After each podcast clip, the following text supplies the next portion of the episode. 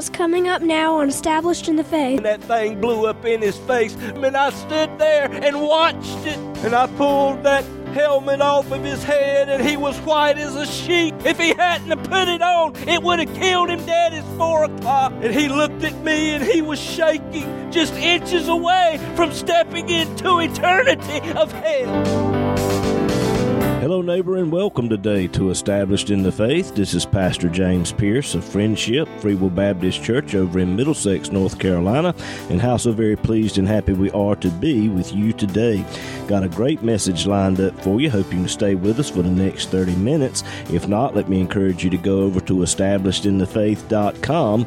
There you can listen to today's message as well as many others that are in podcast form. Well, we're going to go on into the message now. Hope and pray it'll be a blessing to you. If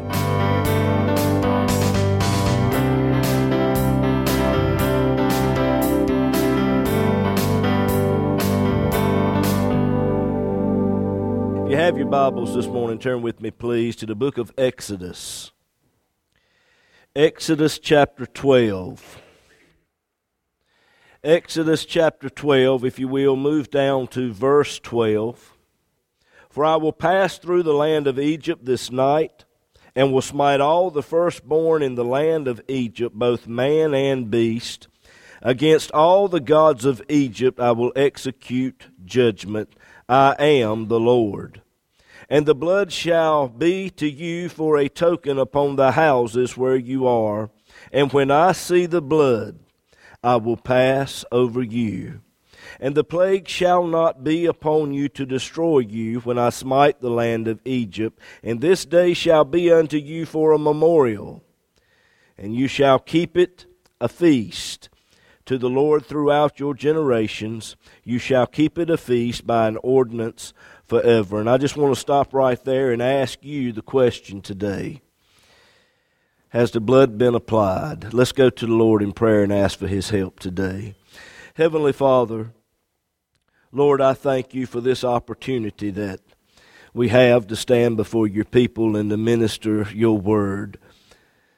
And Lord, today I ask for your strength, your anointing. Lord, help me to rightly divide this word of truth. Lord, I trust and depend upon your Spirit today to do the work that needs to be done. Move within the hearts of your people. I ask, Lord, for mighty Holy Ghost conviction to fall upon your people. Lord, that lives will be changed, Lord, that people will be drawn closer to you, deeper into your word, and led more by your Spirit. And Lord, we are careful to give you praise and glory for all that you have done and for all that you are going to do. In Jesus' name, and everyone said, Amen and Amen in the closing chapters of the book of Genesis, we read where there is a great famine in the land, unlike anything that had ever happened in the world up until that particular time. And Joseph had his father Israel, along with his brothers, their wives and their children, some 70 souls, the Bible says. Joseph had all of them moved down into Egypt during this time of famine, and there Joseph took care of his family. Let me tell you something today, ladies and gentlemen. Joseph is a type of the Lord Jesus Christ. And just as Joseph took care of his family during a time of famine, I'm here to tell you today no matter what may come our way, no matter what kind of famine we may be facing today, the Lord Jesus Christ is there to take care of you. As years went by, the Bible says that Joseph died and another Pharaoh came to the throne of Egypt that knew not Joseph. And during this time, the children of Israel, they prospered. God blessed them. And they increased exceedingly in numbers, the Bible says. And this new Pharaoh, when he came to the throne, noticed how outnumbered the Egyptians were compared to the number of the Hebrews And he came up with the idea to make slaves out of Israel. He had them place taskmasters over the children of Israel, forced them to work hard labor, made their lives bitter, caused them to build the treasure cities of Pithom and Ramses. Hard labor, bondage. And if you're a student of the Word of God, you know that Egypt is a type of the world. And I want to tell you something today, folks. This world has nothing but bondage for you. There's nothing in this world but bondage. And if that ain't bad enough, Pharaoh concocted this scheme to slow down the growth of Israel by destroying the youth. And he said, Every little boy baby that is born, kill him. Now, I want you to think about what I've just said. To stop the growth of Israel of that day, Pharaoh gave the orders to destroy the youth. Pharaoh, who considered himself to be God. Satan today, who is the God of this present world has given orders to destroy the youth. Our young people today are facing things that was unheard of back in my day. They have access to things that we didn't have access to back in my day. You can't imagine what our young people are going through the problem in schools today. The pain is so bad that some of them are taking razor blades to their skin.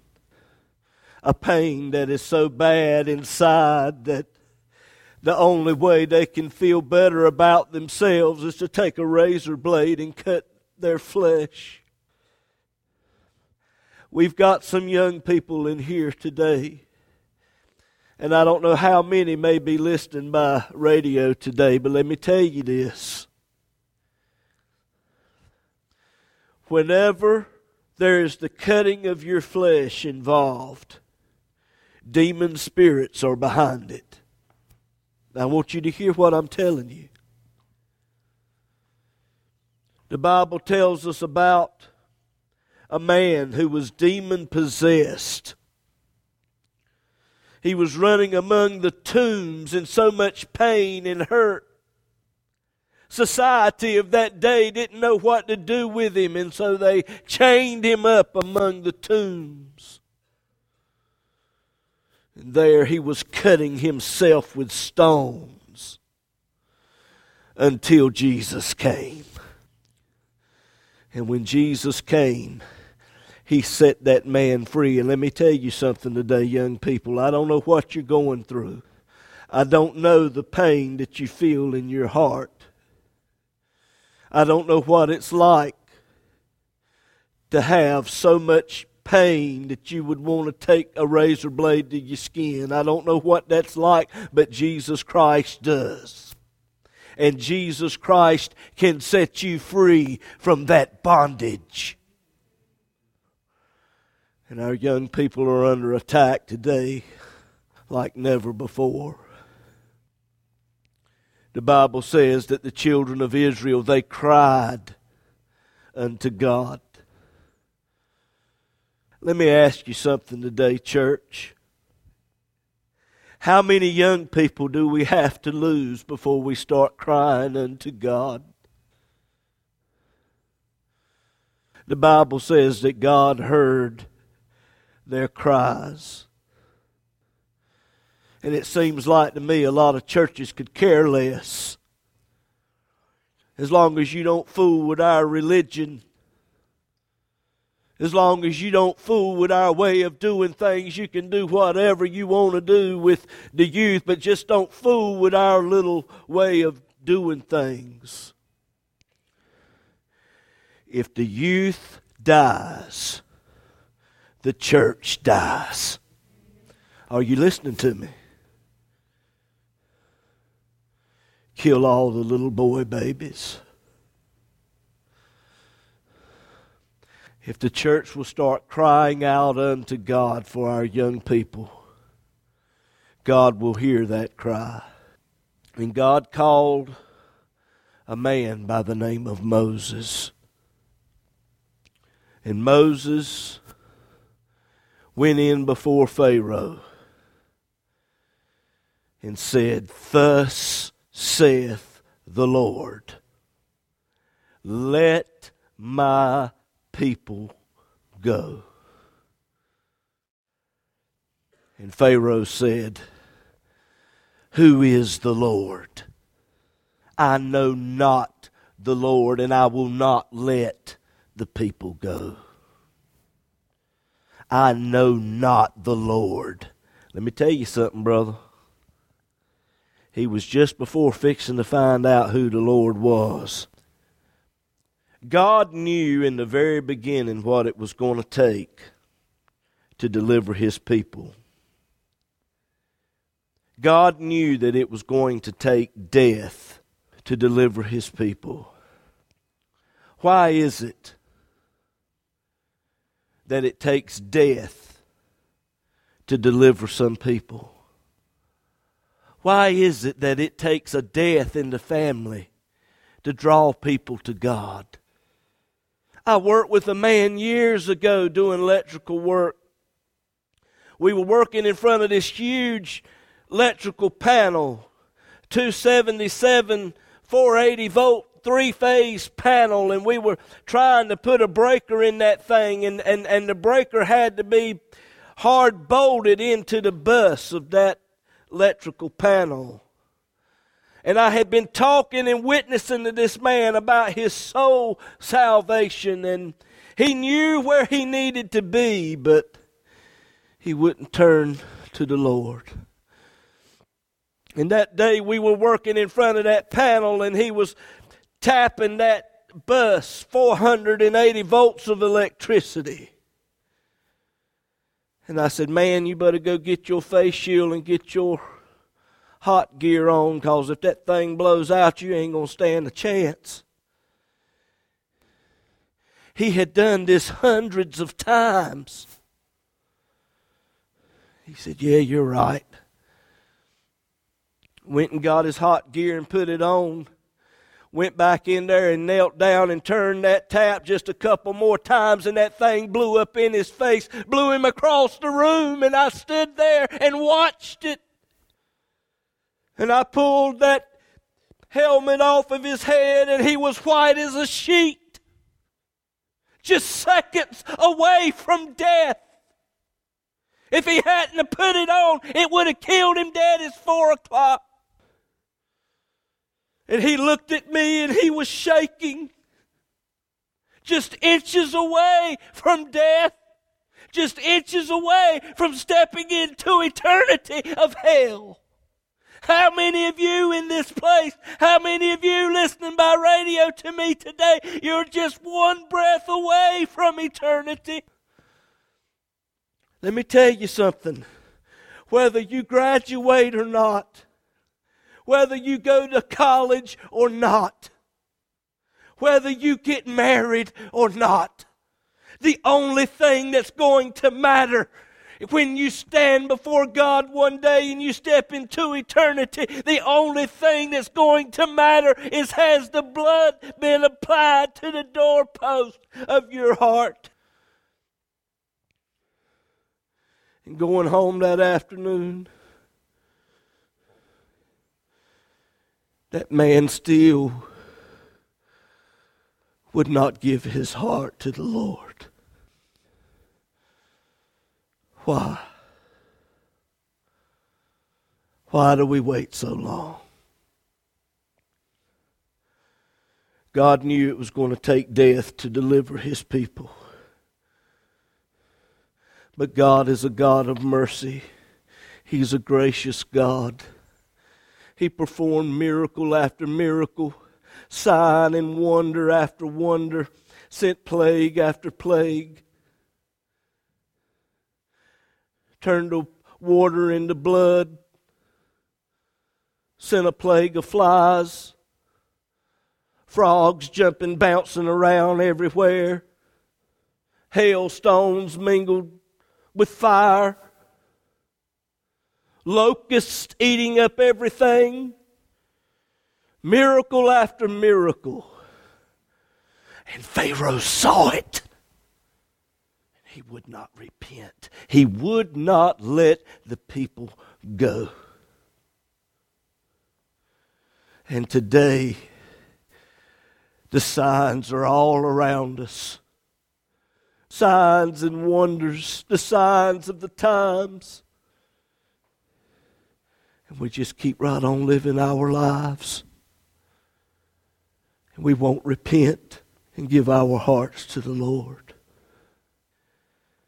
God had no other choice but to send death. And let me tell you this there's no discrimination when it comes to death. It don't matter whether you're black or white, brown, red, green, purple, polka dotted. Death knows no boundaries. Death does not matter how old you are or how, how young you are. The Bible says that all have sinned and come short of the glory of God. And the wages of sin is death. Death knows no boundaries, and God put limitations on this death angel. Said, when you go through the land tonight, only the firstborn. The Egyptians in their religion, they believed that the firstborn carried eternal consequences. If, if the firstborn somehow died prematurely, then the family was damned for eternity. They believed in animal worship as well, but God restricted death to just the firstborn of the family. But God provided a way of escape. He said in Exodus 12, verse 3, He said, Take a lamb. Church, it's always been the lamb. In the book of Genesis, God took an animal, quite possibly a lamb, killed that little thing and pulled its skin away and made coats of skins to cover Adam and Eve. A lamb for a person. And here, in this of which I'm trying to tell you today, God said, Take a lamb for a house. Later on, when God would give the law to Moses, he told Moses to take a lamb for the nation and offer it up. And in the New Testament, John the Baptist saw Jesus coming and said, Behold the Lamb of God that taketh away the sin of the world. In the New Testament, we have a lamb for the whole world, and that lamb is the Lord Jesus Christ. It's always been the lamb. Church, where's the lamb? Some of you are going to be meeting up in Craigmont here in just a few weeks. I ask you, where is the lamb? You talk about Freud, Maslow, and Rogers. But Matthew, Mark, Luke, and John is not mentioned. We got a problem, folks. Where is the lamb? He said, Take a lamb. Verse 5 without spot, without blemish. The lamb represented the perfect life of Christ. No sin. Not one sin did he ever commit in word, thought, or deed. he lived a perfect life. And that perfect life made him fit to be a perfect sacrifice. And then he said, Take the blood, strike it on the two side posts and the upper doorpost of the houses wherein you'll be staying. The death angel is coming through tonight. Brother, let me tell you something. That blood was an outward sign, public, to be seen. If I knew the death angel was coming, I'd have put enough blood up there on that doorpost, brother, they'd have seen it. Are you hearing me? See, you, you got some Christians today just want to take a little dot and you want to be a 007 Christian. Am I hitting home to anybody? If I knew that death angel was coming, brother, I'm going to have me a big old brush and I'm going to put enough up there folks can see it. I have a spotlight on it because I don't want God to miss me. The blood was applied physically to the doorpost of the house. Today, it's applied spiritually by faith to the doorpost of your heart and the cries rang out in the night as hundreds, thousands died because there was no blood applied to their doorpost. They had one advantage then that we don't have today. They knew the death angel was coming sometime that night. But today we don't know when that death angel is coming. God forbid one of you walk out this door today and draw your last breath and step into eternity. You may not make it to tonight. We don't know. But there's only one thing that's going to matter when that death angel comes. Has the blood been applied to the doorpost of your heart? The Lamb has already been slain. Jesus has already died at Calvary. The blood has been shed. All you've got to do is take it by faith. Would you bow your heads, please? I'm going to lead this congregation this morning in a sinner's prayer.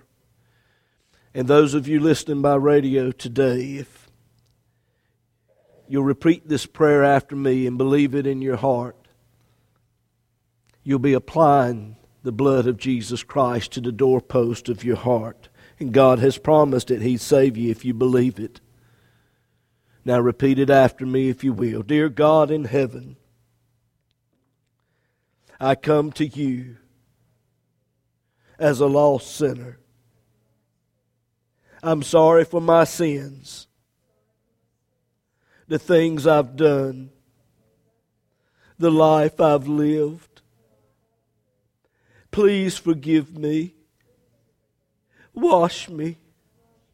Cleanse me with your precious blood. I realize in my heart my need of salvation, which can only come through Jesus Christ and what He did at the cross. Right now, I accept Jesus Christ as my personal Lord and Savior, and I apply His blood to the doorpost of my heart. With my mouth, I confess the Lord Jesus.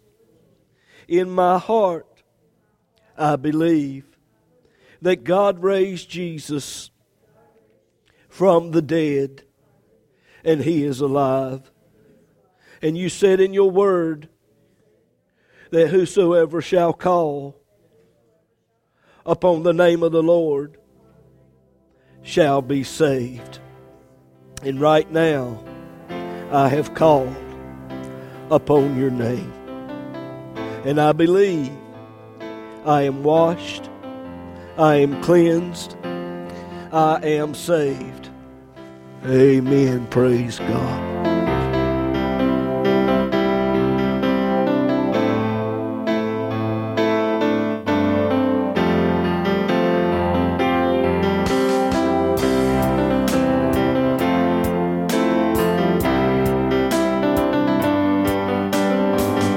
Program today has been a blessing to you and you would like to have a free CD copy of this message, just give us a call or text us at 252 299 4234. You can also go to establishedinthefaith.com. There you will find today's message as well as many others that are in podcast form. But perhaps you need someone to just talk to or to just pray with you about something. Again, just give us a call at 252 299 4234. This program is an outreach ministry of Friendship Free Will Baptist Church over in Middlesex, North Carolina. As well depends on the prayerful and generous financial support of listeners like you. To contact us or to contribute to this ministry, go to establishedinthefaith.com, click on the donate tab. It's easy and all donations are safe and secure through PayPal. You can also mail us at Established in the Faith, P.O. Box 601, Bailey, North Carolina 27807. We look forward to hearing from you.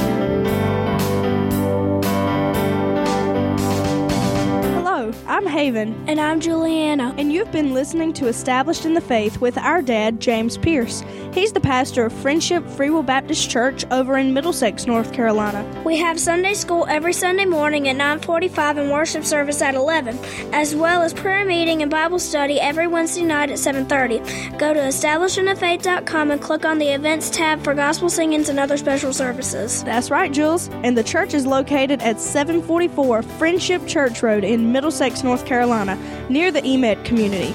On the website, if you click on the Contact Us tab, Google Maps will bring you right to us. We would love to have you, and we hope to see you there. And we hope today's program has been a blessing to you.